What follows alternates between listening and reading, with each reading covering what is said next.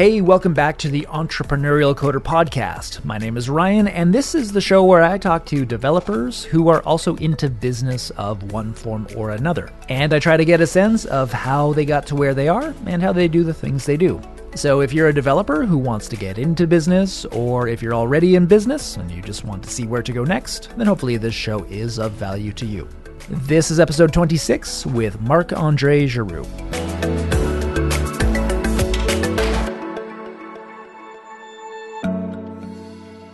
One quick announcement before we get started today. I've just embarked on a new project with my friend and collaborator Ado Kukic to build a platform to make it easier for event speakers to find and apply to tech events. We're calling it speak.dev, and you can find information about it at the web address speak.dev. So, what's the deal with this project? Well, one thing that I love doing in the tech industry is to speak at different events. So, whether that's conferences or meetups, I love to travel, get on stage, and ultimately meet and connect with new people in the industry. But finding events to apply to hasn't always been the easiest. I speak at about a dozen events per year, and I often find myself scouring about five or six different resources to get info on events. Then I need to make sure I apply to them before the deadline, I need to make sure that I don't double book myself, and this has always been kind of a pain and is something about the process that I haven't enjoyed a whole lot. It turns out that Ado has had the same pain when it comes to applying to conferences and meetups as well. Ado is a seasoned event speaker, and he actually does that for his job. He works in developer relations. So he's going to conferences and meetups all the time, and he has to go through the exact same stuff, except for him, it is a lot worse because he's doing a lot more of it. He and I have talked to a lot of people in the industry who have the same kind of pain, and so that's why we decided to do something about it. And that's why we are building Speak.dev. The ultimate goal is to help event speakers find and manage their events better and just generally make it easier and more enjoyable for them to do more speaking. Now, the cool part about this project is that we're doing pretty much everything out in the open. So that means we're live streaming almost everything we do, from planning and organizing to actually writing the code and everything in between. So if you'd like to follow along with us and you'd like to get notified about when we go live, head over to speak.dev and sign up for our mailing list. You can follow us on Twitter. Our handle there is speak.dev, so all spelled out, D O T dev. And we've also got the same handle on Twitch, which is where we'll be live streaming. We'd love it if you followed along with us, and we hope to see you there.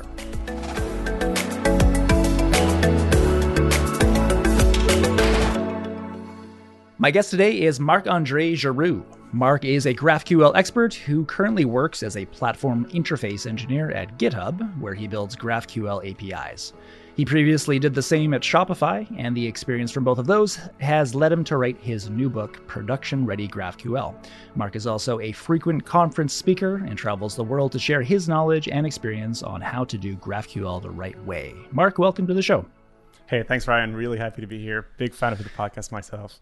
Well, I appreciate that. Thank you so much. And uh, you know, you and I, we've we've met in person a few times at conferences, and and so we go back a little ways. Um, and we chatted the last time that we saw each other about your desire to do something of a book, of a product, uh, an info product that you could release to the world. And so now you're here. You've done it. You've done it just recently. So huge congratulations to you because it is a it it is a thing that a lot of people want to do, but not so many people end up doing it because there are so many hurdles. So big congrats to you. I just want to say that right off the bat. Thank you so much. Yeah, it was definitely way harder than I thought, and it feels good to uh, get this off my chest and release well, it finally. that's that's that's uh, that's good to hear and and appropriate to hear I think because it is it is something that I hear from from nearly everyone who does a book or other kind of info product is that it's one of the hardest things they they've ever done, right? So I'm hoping we can maybe get into that. We can delve a little bit today into why it was hard, maybe what what the hard parts uh, of it were, maybe what you do differently if you're to do it again, etc. But um, before we get there, maybe just take us into your book, Production Ready GraphQL. Tell us a little bit of the backstory, some of the motivation, and and what the book is about. Yeah, sure. Um, so the the book kind of started with uh, for me um, looking at what kind of GraphQL content was out there. It was very uh, first of all very front end focused. Um, so I think GraphQL's popularity comes a lot from its paired with React and that kind of ecosystem.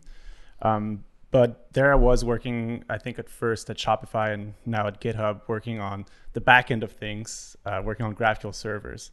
And I could see, first of all, not that many people were writing about it. And second of all, it seemed way easier in the minds of people I was reading and everything on Twitter. It seemed like a really easy task, but it wasn't really reflecting what I was doing day to day. We had like, it just wasn't easy, right? So Yeah. um, I started writing blog posts a lot of on that on schema design on just running GraphQL servers in general, and I definitely saw there was kind of a need for that. People reacted pretty well. I had good chats with a lot of people, so it kind of led me to writing this book, which is really it goes from the beginning to what is GraphQL to just running running it actually in production, like building GraphQL servers like we did at Shopify Yeah. at GitHub. So that's pretty much it. Yeah. Excellent. Uh, well, I mean, your experience both at Shopify and GitHub, running GraphQL there, I mean, that's got to be some of the most intensive use of GraphQL, I would assume, that, that you could find around from, from the big companies, right? Especially if you, you look at Shopify and, and the volume of API requests they are taking in, especially on something like, you know, like a Black Friday event, that sort of thing. So you've really been in the thick of it, and, and it sounds like you've distilled your knowledge from that experience down into this book.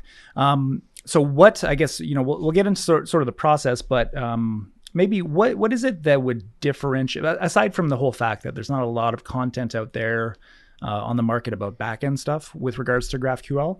Um, what what does your book kind of bring to the table in terms of like what people will learn uh, that differentiates it from from maybe just some some random blog post that that people would find elsewhere?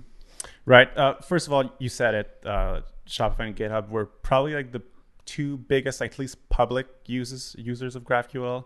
Um, so it does come with challenges that maybe some people haven't faced yet, but that they can prepare for and read. Uh, I think this book even might turn away people from GraphQL after reading it Oh, in some ways, uh, because it does come with a big set of responsibilities. Uh, even though how, it is truly great, but it does come with a lot of responsibilities that maybe a small team will read this and be like, mm, you know what, maybe not not just yet. Um, so I think it comes with real real experience and Yeah. kind of the the niche I found where I'm not always 100% sold on GraphQL for all use cases. Yeah. So you'll see a lot of nuance. Uh, it depends uh, Yeah. in the book, which um, I think a lot of people appreciate in these times because we read a lot of things that are more, let's say, focus on on the hype and just like Sure. just use Yep. GraphQL and that's it. So you'll see like actual production tips um, that work uh, in real production uh, traffic with uh, just like Shopify GitHub does. So that's Yeah. I think that's the value. Yeah. That, that's super valuable because that's something that um, is not easily replicated. I think taking those years of experience and being able to um, get the, the info from someone who is right in the thick of it, someone with a lot of skin in the game, right? Um, you know, you can learn as as much through documentation and try to redistill that into um, a you know a s- uh, an info product as you want. You can do that. You can do that as much as you want, but at the end of the day, your experience, your direct experience, is is the value add. I think here. So um, super valuable indeed. And maybe we can get into uh, how you went about doing this. I guess one question I've got off the bat is how long did it take from kind of conceptualization to your release uh, of the product for you to to make this a thing? What what what is that kind of uh, time frame there for you? So it took a really long time, uh, but it wasn't necessarily needed. But I, I think it took me about two years uh, from the first thing I've ever written in the book to releasing it. Um, Gotcha. But there were parts of it where I was just not writing for like a few months. Like probably not something I'd recommend to anyone. Uh, I would like get off it, kind of procrastinate, and then come back to it. I think uh, the majority of the book I wrote in the last like four to six months, really, uh, when I actually set myself like a release date, which really helped. Um, but it initially started with uh, just me writing blog posts, uh, and I was kind of trying to keep a cadence of blog posts, posting frequently um, and kind of naturally, I guess it guides you towards what if I put all of this into one book. And I realized it was way harder than I thought because writing a blog post and shipping it feels great, and it takes Yeah. like I was getting pretty good at it too. I think I could get a blog post going in like two three hours. Right. then putting things together in a coherent way that provides value as a, a single unit is way, way, way harder. So Yeah. about two years, yeah. Gotcha. Yeah. I mean, that sounds like with uh, kind of comparing that to people that I've talked to and to my own info product, my own book that I've got. That sounds about average uh, to me. That that sort of. So for those out there who are thinking like, you know, how long does it take to to get a, a book out into the world? I mean, it can take any range of time, but but the average, at least that I've noticed, is is kind of something like two years. You know, it. it it takes a while to uh, yeah and that's even if you have the knowledge uh, to begin with maybe you're still Right. accruing some knowledge as you go uh, throughout the writing process but even if you have all that knowledge at the outset the the whole kind of like ideation phase through until you've got a product to release often is is a long time something like two years um, so you mentioned blog posts and and blog posts are a good way to get uh, i mean i think it's almost an, uh, the necessary way to get your feet wet with writing if you're going to do a book at least these days. Um, and blog posts are interesting i found because they're like you said once you once you start doing them you can crank them out pretty quickly. They don't have to be perfect. You can ship them out. People will get value from them um, and they also help you to build an audience. Um, so that's maybe something that I, i'd love to chat about is is the whole audience building side of this. Um, did you were, were there any kind of areas that you focused on more than others to build your audience over time? Is it something you thought a lot about uh, or it just sort of happens? And i guess how did you how did you think about and go about building your audience Yeah, that's a great question. Um, I definitely focused on it a lot more in the past year or two when I was working on the book because I I did realize it was a, a very important part of it. Um, in fact, I was just talking with somebody yesterday. If, if I just released the exact same book with the same content, but without having done all the Twitter stuff, the Medium post, I probably would have sold a total of zero copies. Even though I think the book is great, if you have nobody interested in what you have to say, it's Right. kind of useless. So I think the blog posts were a big part of that audience building, and like a lot of developers, Twitter is also, I would say, like that's that's where I hang out, and that's where most of us hang out. So Twitter and Medium helped a lot, uh, whether I like it or not. I had more luck um, getting a lot of uh, viewers and followers on Medium than on my own blogging platform. So these were really two big ones. Excellent. Yeah. Yeah. That's always the debate is do you stick with Medium or go to your own platform? Yeah. Uh, because there, you know, there, I've talked to people on both sides of that coin because Medium has got that built in, um, uh, I guess, built in distribution network of its own so that your, your content will get in front of more people. But then you're beholden to Medium and their paywall stuff and then all that. So I don't know. I'm, I'm still, I, I don't know if I'm personally if, if I have gone to one or the other uh, necessarily yet. I, I've got content in, in both fashions. So anyway, I digress. Um, so building the audience through your blog content uh, and Twitter as well. Do you have a sense of like for actual book sales where most of that traffic would have come from? Whether it would be through like directly through a Twitter post, for example, versus someone who may have seen your blog post and then maybe subscribe. Do you do you keep an email list by the way? You probably Yep. keep like a yeah. So maybe talk about that. Do you do you have do you have a sense of like the breakdown there between Twitter versus email? I do. Um, the the funky thing is, I'm not sure how many people from my Twitter are also on my email list. Um, Oh, true, yeah. And uh, but f- for the actual book sales on the launch day, I would say email did a way better job. Um, but Hmm. the tweet, the, the tweet did pretty good too. So it was maybe like one third tweet, two thirds the email list. Okay. Um, so I, I did this. The email list is really, really valuable, and many guests on your show have said it too. And it's quite Yeah. a, um, and I think it's totally true. It's reaching out people in their inbox is really valuable. Um, it's something I, I really focused on during these last two years. I'd say.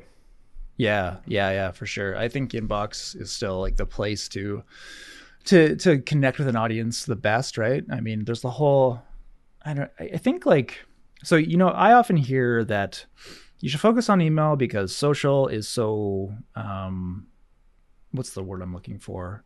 Ephemeral maybe like the Mm-hmm. you know a, a tweet can go out and then it can just basically it, it can be missed by people it can can just disappear essentially from consciousness very quickly whereas if you're connecting with someone in their inbox it's it's their personal space so it's they're more likely to pay credence to it if if they're interested in your stuff um, so there's that argument that like tweets and LinkedIn posts are just ephemeral by nature. Um, but I also think too, like Twitter and other places are, it's just a, it, it's a different way of consuming content that maybe puts the focus less on the person putting out that content and more on the content itself if that makes any sense. So if you're in somebody's inbox like there's there's more of a chance i think and by nature maybe more of a reality that you're building kind of a personal relationship with that reader rather than on twitter. Like how many how many super viral twitter posts do you know of that are you know funny or enlightening or whatever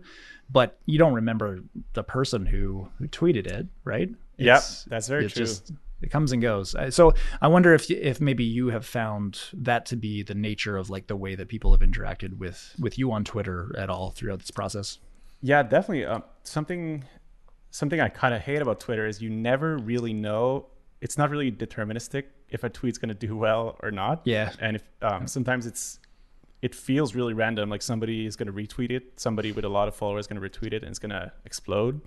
Uh, so like one week before the release, I announced I was going to release it soon, um, and that tweet did really well. And I was kind of anxious of like when I actually release it, like will that do like as well? Did I waste right. like Twitter views on this? Um, uh, the the tweet on the release that ended ended up doing pretty well, but you never really know if things are Yeah. uh, with an email list. You know, like you're going to deliver your email, and Yeah. the person will see it and then decide what Yeah. to do with it. Uh, but I a tweet, agree, you don't know where it's going to fall. So yeah, Yeah, yeah. Tweets are so interesting. Uh, you know, like I'll put out something. I, I've had this experience many times where I'll put something out that's like you got some content that is valuable and might help you do something in your programming that maybe you didn't think about, and maybe it's helpful, uh, and it'll get a certain amount of engagement and whatever. It's it's it's decent, and then I'll put out something just like some stupid random thought, and it'll get like ten times more engagement. Um, or like the it often comes for for me i found it like the the tweets that you don't think are going to do very well often end up like well can end up being the ones that are the, your top tweets. I, I it's it's strange. I i I th- it was the other day I, tw- I tweeted a reply to uh, Kent C. Dodds it posted a question or something, and I tweeted a reply to it, and it was just like a simple. My reply was something simple that I kind of thought everybody knew already, and it had like it's probably like one of my top tweets from the last like for, for the whole year just in terms of engagement with that one tweet and there's a the factor there that it's like replying to someone who's got a lot of followers etc but it's uh it's anyway it's funny how like the, the ones Yeah. we think are going to do well just sometimes don't and, and then the, the opposite is true as well yeah. you Um, said something really interesting there of like replying with something you thought everybody knew already. Hmm. That's such a, a hurdle to get through. I find with um, Yeah, anything totally. blog posts, it always feels if you're writing things that feel too easy, you're like, oh, everybody's going to know this. And Yeah. if you're writing things that are more advanced, you're like, well, it's too advanced. People are not going to like it. yeah So it's it's really kind of a fine line, and really you shouldn't care about it that much. I think everybody's Man. gets value from it.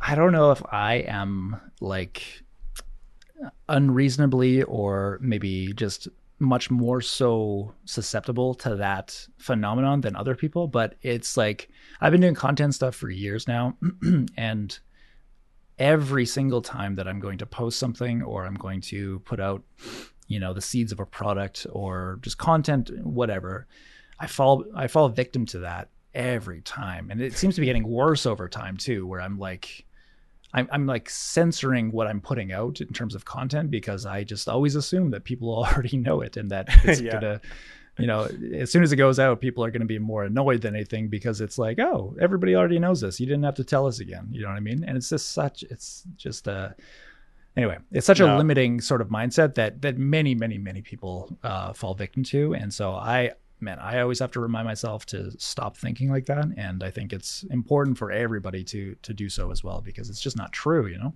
Yeah, absolutely. Like even the the night before releasing the book, I almost canceled everything. You know, like I was like, Damn, oh, every, man. people are gonna open the book and be like, I already know this. Why did I pay for, for things? So that's that's actually a really important thing that we should talk about because a lot of people get that anxiety when they're doing any kind of content, but especially a product. And uh, uh, I've had Adam Wathan on the show, and he's well known now. He's he's doing info products, uh, doing very well. I think I saw a post the other day that he's collectively done like four million dollars over the last like four years in in his info products, and he his first book that he put out he was about to do the same thing delete it the night before it went out. Um, and so you know that that's maybe a good place to start talking about the anxiety that uh, was associated with this whole product launch. Um, talk to us about that what what you were thinking as you, as you went along and, and right before release. Yeah um, that's a big one. Imposter syndrome is is something you, you need to get through. And i think we probably all do have it in some measure. Um, but it was actually you speak about um, Adam listening to Adam's stories on your podcast and some other podcasts. Adam has a blog post too about writing. I think was his first book, or maybe not the first, but one of his book, and the story of everything. You even he, I think he says he had imposter syndrome, and it just makes you feel like okay, I'm not alone in this. Uh, other people have done it. So I think what we're talking about right now and talking about that everybody who's probably written a book had imposter syndrome at some point is kind of reassuring to people listening wanting to get into this. Um, I don't think you can avoid it. Um, really, I think it's kind of a phase you need to go through and accept you'll have it. Um, but I think there's still some ways of not. If I came from nothing, no blog post to writing a book, it it would have been way worse. Mm. but because I started five years ago with making small blog posts and like kind of like the learning in public kind of thing, right? And slowly, as you I guess, get a bit more knowledge and become more of an authority in, in your domain, it got a bit less stressful to me. Uh, but mm-hmm. it was really like step by step uh, going for a bigger thing. If I started with a big book without having done any talks, any blog posts or anything, or any tweets, uh, that would have been really terrible in terms of anxiety for sure. Yeah, I can imagine. Yeah, that's. I think that's that's really good advice. You know, start small. Start with something that's self-contained that is achievable. Because i mean like you've been saying the writing a book uh, is such a ginormous project in and of itself for someone who has done all those kind of small smaller pieces of content in the past that if anyone's going to approach a book right at the outset that's not probably not a great recipe for success. At least i, I don't think it would be. So uh, i think starting small is is definitely definitely key like you said. Um, yeah one thing, um, uh, sorry, one thing I just thought of is when I started writing blog posts is I the way I kind of tamed my anxiety was writing posts in a very different way than I do today. In more of okay. a here's what I discovered or here's how this mm. thing works under the hood. So like if people don't like it or anything, you're kind of more like exploring or stating facts that you found. Right. So right. it's a bit stre- less stressful than me and like giving advice. Giving advice generally is more stressful to me because yeah, it's wrong or you know what I mean.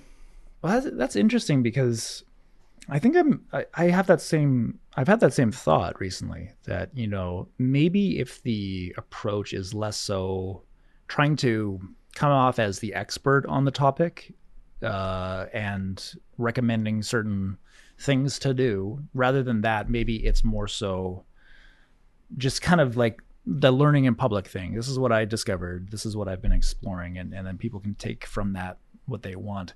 And i've wondered about that. And I, i've wondered whether that might have like perceivable impacts in terms of like because because one of the things is when you're doing a product i think anyway you want you want to be able to display authority on the topic. And you do yep. that in certain ways like credentials experience where you've worked what you've done etc i think another way is just like probably probably another way is just through the the way that you would phrase things and write things like in a kind of prescription fashion like you know if you are struggling with this issue in your application do this. Like this is this is the path you want to be on.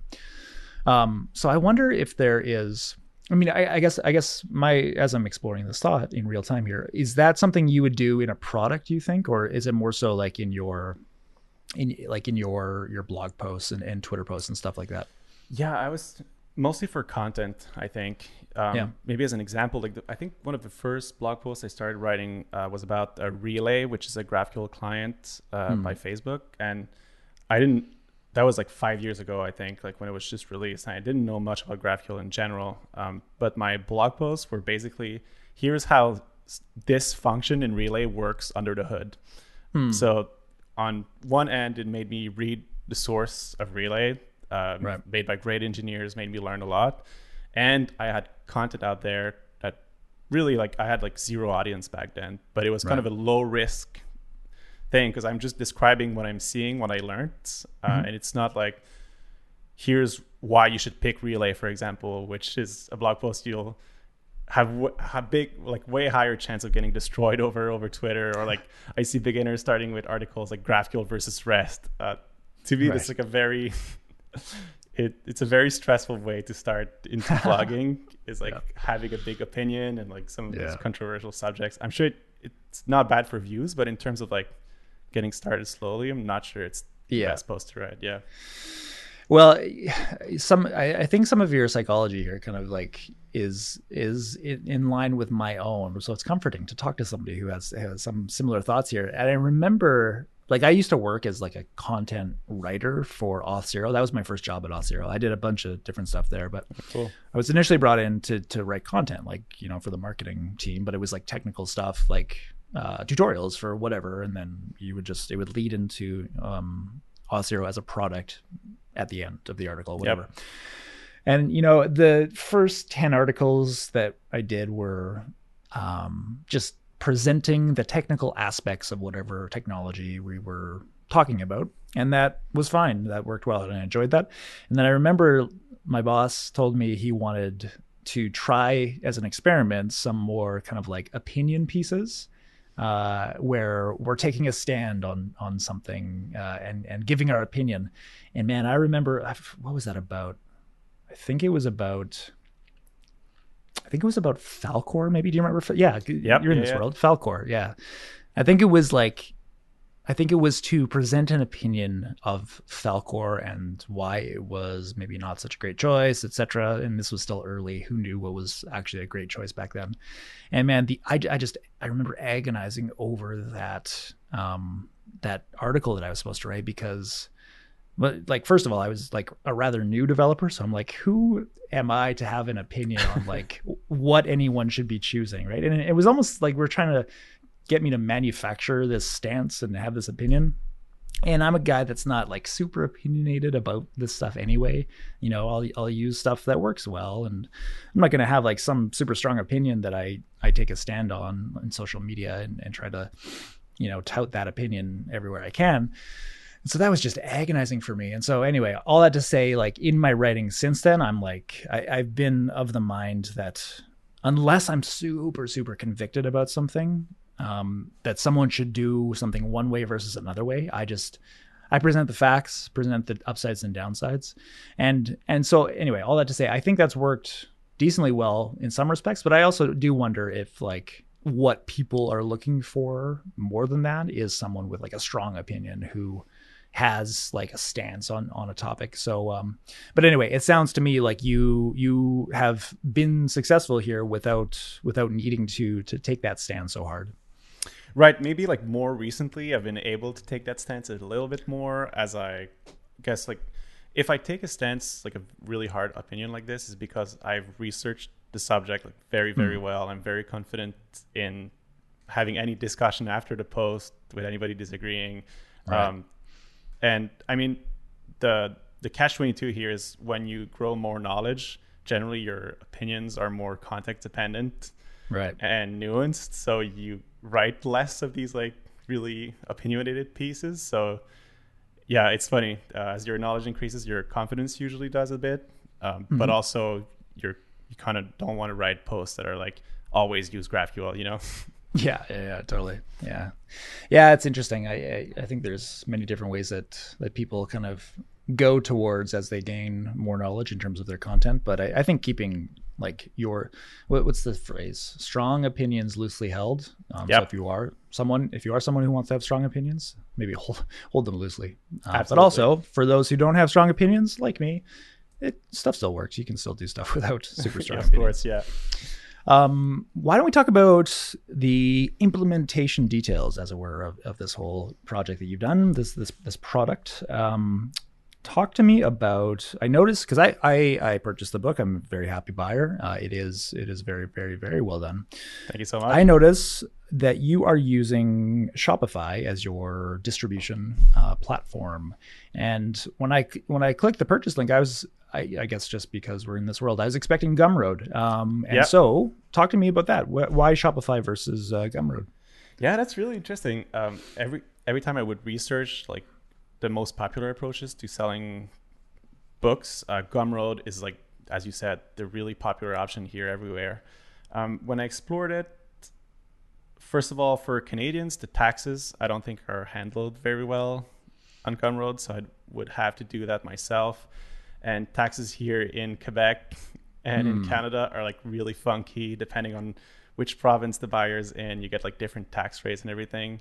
Right. And I didn't really want to do that myself, which Shopify does really well. It's kind of amazing, uh, the tax part of it. The other part of it is, I mean, I worked at Shopify and I love Shopify as a product. Yeah. And I know that the checkout experience of Shopify is like truly amazing. I'm biased, but the checkout experience is really great. Conversion rate is usually really great too. Um, but the only part I had to do because I didn't use Gumroad is I had to my my landing page is not a Shopify store, so I'm kind of redirecting to Shopify's checkout only. So I kind of use it as a checkout solution more than a full kind of online store experience. Um, it's worked well for me. I think, yeah, Gumroad's a great choice. Uh, for me, I kind of wanted to see my taxes. I can generate invoices. I don't know if Gumroad does that, uh, but the whole app ecosystem Shopify makes like I didn't even know like at first that I people would ask for invoices with like a VAT number and all Yeah. that stuff. Um, yeah. It was all new do. to me, and yeah, Shopify made it a bit easier to me for that. Gotcha. That's cool. Yeah, I, you know, I I still am not super clear on this, but um, so for my book, I, I use Gumroad, Yep. and one of the reasons that I, I actually wanted to use Gumroad is that for accounting purposes, um, and it, again, this maybe isn't super clear still, but when someone purchases the book uh, from you through Gumroad, they're actually making that purchase to Gumroad. And then Gumroad is going to remit to you, the the author, the proceeds from that after they take their cut, of course. And so um, all that you have to worry about really is that interaction between yourself and Gumroad. And, and so Gumroad, in terms of taxes, you don't Yep. so much have to worry about those. Gumroad sort of takes care of all of that. Now, again, this is like not super clear. I know that Adam does it that way. Um, he's the one who explained it to me. And so for, it's never been an issue for my Right. accounting. Cool. I, I've, I've, uh, I've, I've chatted with my accountant about it and, you know, it seems fine, but I don't know. I, it, it's it's not. It's still uh, again. It's it's not it's not super clear. But um, I guess if you're getting if you're getting like the the full tax breakdown, etc., with Shopify, that is that is a big reason to use it because Gumroad doesn't give you that same experience. Right. Okay, but you're okay. That's pretty cool. So you're saying maybe like Gumroad kind of pays you more of a dividends kind of thing, more than like direct Hmm. Book sales in a way, or Yeah, it's like how was it explained? It's not so much dividends. It's it's like um, when someone, so you, like if you were if you were to sell somebody sell something to someone directly with like forget any sort of middle person, middle middle uh, software, you have to collect tax and this is like for you and i both of us are in canada this is always an issue with like american and worldwide customers. It's like do we collect tax or Yep. not? What kind of situations do we have to charge gst hst etc and which don't we? And so um, if you were to just sell your book directly to someone else in canada you've got to charge what is it? You have to charge the tax for the province in which they reside. So if you're selling something to someone in Alberta, it's like 5% GST, yep, I think. Is that if, I think that's how it works. And then you've got to keep track of all that. Um, but if you use Gumroad, they're they're making a purchase from Gumroad, and Gumroad takes care of that whole tax step for you. Oh, I see. So yeah. th- they they're the, they are basically the the whole they absorb the the responsibility of, of handling taxes, and then they just uh, and then and then as far as you're concerned from an accounting perspective, you are the person you are as a business you are only interacting with Gumroad, not any of the individuals that purchase, and so you you kind of just like invoice Gumroad uh, for bet for lack of a better term uh, the amount that you're to be remitted, and that's that's the only sort of transaction. So again, I, Yep. I I'm not super clear. I mean, I'd be interested to hear your accountant's perspective, given especially that you're in Quebec, to see what they think. But um, that's that's what I've heard. Yeah, that's really interesting. We'll see. Uh, we'll see at the end of the year how much uh, how, much trouble I'm in. Maybe Well, maybe that's a maybe that's a good segue into seeing how much trouble you're in. Talk to us about uh, about how it's done revenue wise. You uh, you've had a what looks like a great launch. Uh, give us give us some of the the juicy details there. Yeah, and that's another thing. I had no, I didn't know what to expect at all. Um, if I sold one book, I would have been happy, and I didn't know what. I, I still don't know what a great launch is, to be honest. Uh, but but it but it went really well. So I think um, I've sold close to 700 copies now. Amazing. Uh, first week, first week I made seventy thousand uh, of revenue. Whoa, that's amazing. Which uh, yeah, which I was blown away. Really, it's uh, Congratulations, that's it's really insane. big. Yeah. Um, That's very impressive. Yeah, really happy. When the first, so Shopify has that cha-ching sound to their mobile app. That's kind of a famous. And the first time I, I, I would hear about that sound as a dev when I was working at Shopify, I was like, oh, must be nice. And when I heard it for the first time, it was like the best feeling ever. Yeah, it was. Yeah, yeah. It was great. Yeah. Oh, that's awesome, man! Congrats! I'm, I'm super happy for you. That's that's really good. Um, and you, this is a, I think you have, from what I remember seeing when I purchased, uh, there are two tiers, right? There's like a basic uh, product with just the book, and then you've got a higher tier as well. Yep, that's right. There's the um, there's just a book which I sell for thirty nine dollars uh, currently, and the full package uh, for ninety nine, which contains I have interviews uh, with some people from the GraphQL community. I have kind of three extra documents content, and you're also invited to a Slack channel, uh, which has been really great. That was kind of the Slack channel part was a bit of a fear of mine at first. I didn't know it was it would provide any value or like be really hard to maintain. But so far, everybody's so nice. People have been Good. helping each other. It's a great community. Yeah. That's awesome. That's something I was curious about too. I, I've been thinking about that for my next product is doing like a community Slack channel or um, Discord or whatever. Is it? Uh, but I was worried about that as well. The maintenance aspect of it. Is it a ma- It's not a maintenance nightmare of any kind. No, I, I wouldn't say it's a it's a nightmare by any means. Um, definitely, I'm in, especially like with the launch and everything. I'm in here a lot. People have been super helpful, kind of asking questions, found typos and everything. Um, it's building kind of a nice community here that's a bit different from the usual GraphQL community because it's all kind of hardcore backend GraphQL people, which uh, that are from like all together. So it's it's nice. Nice. That's awesome. That's uh well that's an impressive launch. I, I uh, commend you on that. Very very well done. Um what i now that you've done this, now that you've you've launched uh, and had a very successful one, uh, the question I always ask people is would you do it again? Is there would you write another book given how difficult it, it is to do so? Um, do you think you would do another one? I think I would. Uh, I definitely. I don't know if I would do a book or some other kind of educational content, uh, but I, I could see myself doing another book with. I have so many like kind of learnings of things I wouldn't do again and everything that I think a second would would do better. Probably famous last words. Probably would find other challenges, but yeah. Um, when I finished the book, I was like, okay, I get my weekends back. From now on, Yeah. I'll just like play music, play video games.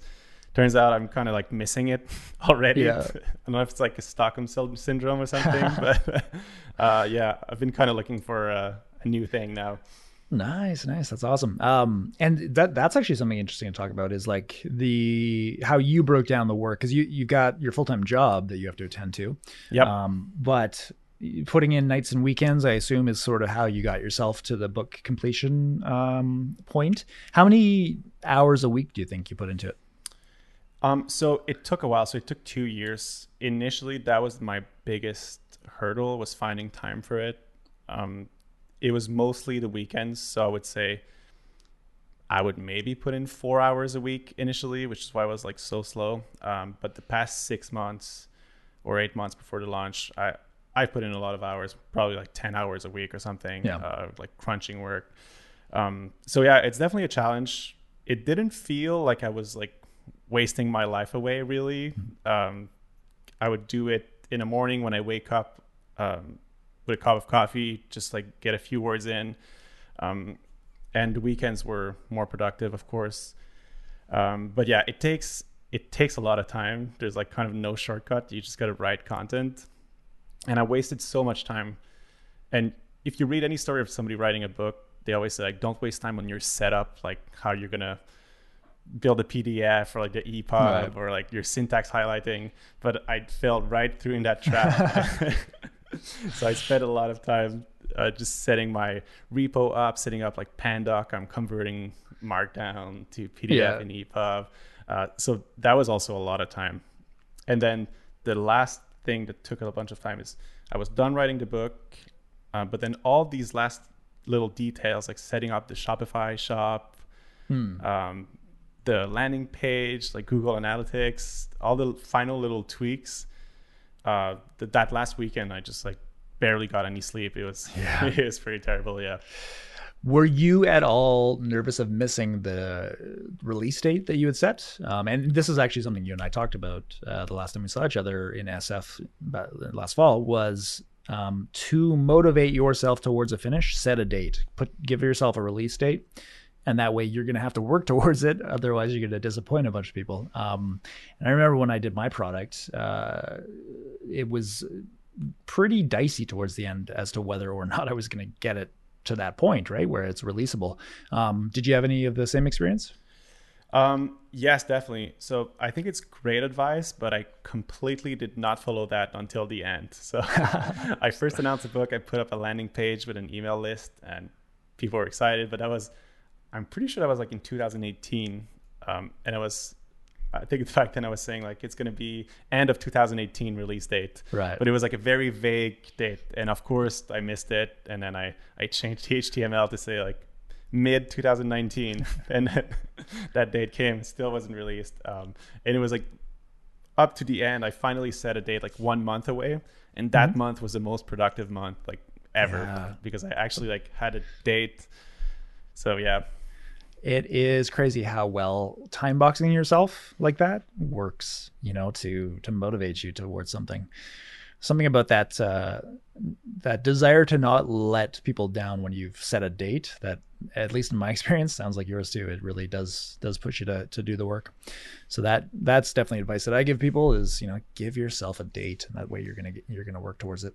yeah and even Um, the the sunday before the lunch i was like uh, maybe i can like get a few days before anybody notices the lunch like maybe i, I won't finish sunday i kind of want to sleep and then it was um, in later time zones it was like the monday already and i got like a, a tweet or two like so where's the book and i was like oh god i Wow, i got i got to finish it you got to do it. That's it, hilarious. yeah that's encouraging, right? Because it's just like shows people people want the stuff you got, um, which is was which is awesome. yeah it was Um, really motivating Were you? I mean, so the world's in a weird state right now. We're recording this in April of 2020, uh, and we've got the COVID situation happening. Uh, Were you at all worried that the current state of the world was going to impact what would uh, be the launch scenario in in a typical world, or were you not so nervous about that? What did you think? Um, I was very nervous. Yeah, I did not know what to expect at all. Um, nobody is like isolated from this thing. Even if we work in tech and we're maybe more used to working remote, like there's so many Right. industries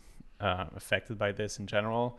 So I I didn't know at all. On the other end, a lot of us were stuck at home, maybe wanting to like double down on learnings while we're stuck at home.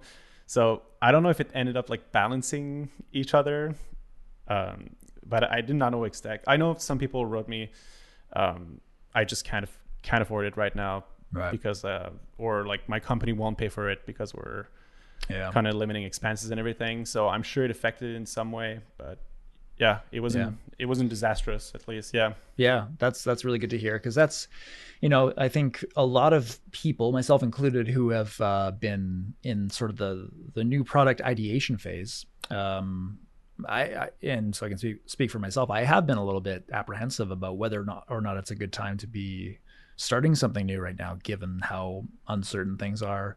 Um, but then I've seen uh, so people like you, p- other people on Twitter who have been doing products or, or maybe have a product and they um, that, that they've been selling for a while.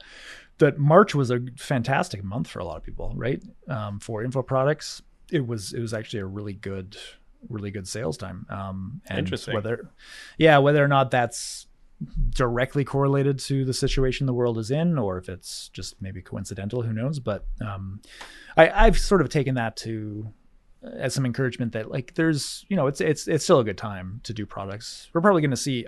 I think we're probably going to see even more people be who are going to get into programming who might not even be in it at all right now, right? Yeah, because that is. Uh, I think that more so than ever, I think we're going to see the world trending in that that direction, given the state of things right now. At least things you can do remotely for sure, right? Um, yep. Anything you can do from home is, is great these days. So yeah, Absolutely. we're in a great spot. We're we're lucky. Very, very lucky. Um, cool. We should probably start wrapping up soon. I, I, know that we're almost at an hour, so I don't want to take up too much more of your time. Um, one thing that I would love to chat about just as we wrap up, though, this is something that I think a lot of people are mindful of if they do like a product that has like a launch, like a, a, a discrete launch on a certain date, is what do you do after the fact to try to maintain sales. And so there are various strategies around. Some people try to do like a uh, an evergreen type of launch where maybe you set up some flow with your email automation software that um, treats new subscribers uh, in a certain way and, and sort of gives them drip emails to get them to a spot where it always looks like you're launching, if that makes sense. Like by yep. the time they get through your email se- sequence, you you kind of give them an email as if you're launching the product for the first time. So this kind of evergreen launch um, strategy. Uh, any thoughts that you've got on what you might do to maintain revenue? Uh, are you not so worried about it? You just are you okay with things dripping in over time, or uh, I guess what what do you think about that? Yeah, that's a good question. Something I've been thinking a lot um, last weekend is in all this email marketing. I I love it. Uh, I love having an email list, but it's so, especially I don't know if it's just my audience, but and devs in general getting a lot of emails and those kind of like email sequences. I know I just unsubscribe or delete when I see. Yeah. As soon as it feels like a little bit too tactic, I feel like I I'll lose. Maybe it's my my personality and my fears, uh, but I'm I kind of look at these tactics maybe in not such a good way personally, um, but maybe it's just my fear. So I think one thing I really got to keep in mind is I got to keep doing what I was doing before the book, mm. after the book too. So I really want to get back into blogging, um, talk about other things that are not in the book, and of course I'll keep referencing the book and everything. But that's something I have in my mind right now is not stopping what worked before, after the book, and just like sitting there not doing anything. Right. Uh, but of course, I mean you've you've said it like sales with like a launch date, there's like that big cliff of death, mm-hmm. and I've I've seen it already. Um, it's I don't know if there's a any way of like keeping it super high. Um, even looking at SEO for these kind of uh, books or like AdWords or Reddit ads, it I find like devs or at least my audience responds better on just like content in general, yeah. putting content totally. out there. Uh, I don't know what your experience was that uh, for that. Yeah, yeah, I think so. I think you're right. Um, I haven't put too much attention at all ever on doing things like ads. Um, you know, it's just not. Think for the the kind of thing that you and I are doing, it's just not the way that you're going to attract um, a trusted audience member. Um, you know, it it takes time. You got to cultivate that trust over the over the period of many months, many years, right? Um, it's it's time consuming, but it's it's ultimately, I think, the the better way to do it because rather than having just like drive by traffic that might happen to be interested in your book. And you'll get that. Like, yeah, I'm sure you've already gotten it, and, and you know, I'll get that too. Rather than that, it's it's building up an audience that will stay with you, right? So no matter what the platform of the day happens to be, you're going to have a, a set of a group of people that is is interested in in your stuff because it's put out by you. And I think that's that's the most valuable aspect of all of this is is focusing on how you can offer things of value, but how you can build trust for you as a as an author, right? Definitely. So, and it takes time. You said it. It yeah. takes a lot of time. Uh, you see some stories sometimes like of people going from zero to 20k Twitter followers in a month or something. For me, trust me, I've I've tried, but it didn't work that way for me. Um, I went from zero to 3,000 in like five years. Uh, yep. But looking at the launch, like people who follow me are actually really interested in what I have to say. Um, totally. Which I'm really grateful for. Um, and yeah. Yeah, I think it's it's a it's a great example yours uh, as to how you don't need a huge Twitter following to do well on a product, right? A lot of people that I talk to about potentially doing a product sale, they'll say something like, you know, it's it, that, that's only successful when people have super large Twitter followings, yep, etc. But it's not true, and you're a prime example, right? I and I didn't have a, a, large Twitter following when I still don't, but I, I didn't. I had an even smaller one when I put my book out a couple years ago, and you know it was it was successful regardless of that. So I think it's um, yeah, it's key just to give people things of value for free for a long time, and then build that trust over the course of time. That's that's the way that I've always looked at it. Absolutely, yeah. And I think for an audience like developers, that's to me that that's the way I would want to interact with someone. Um, right. And that's the way it's worked best for me so far. Yeah. Absolutely. Well, that's great, man. Um, why don't we wrap it up? Let's let's give people some direction as to how they can get in touch with you, where they can get your book, etc. Yep. So you can get my book uh, at book.productionreadygraphql.com. Um, and you can follow me on Twitter. It's uh, my family name backwards, so it's X U O R I G. X O U R I G. X U O. That's what it is. I, yeah. I always looked at your Twitter handle and I was like, I don't know what it is, but now I get it. yep, it was a terrible choice. It's clever, but it's very hard to find me. Yeah. Uh, well, we'll link uh, we'll link directly to you so people can find you. Um, yeah, thanks so much for taking the time today, man. This has been a great chat. I, have enjoyed it thoroughly, and once again, huge congratulations to you on uh, this this huge feat that you've accomplished. It's uh, definitely not an easy one, and, and you've done it. Thank you so much, Ryan. That was great.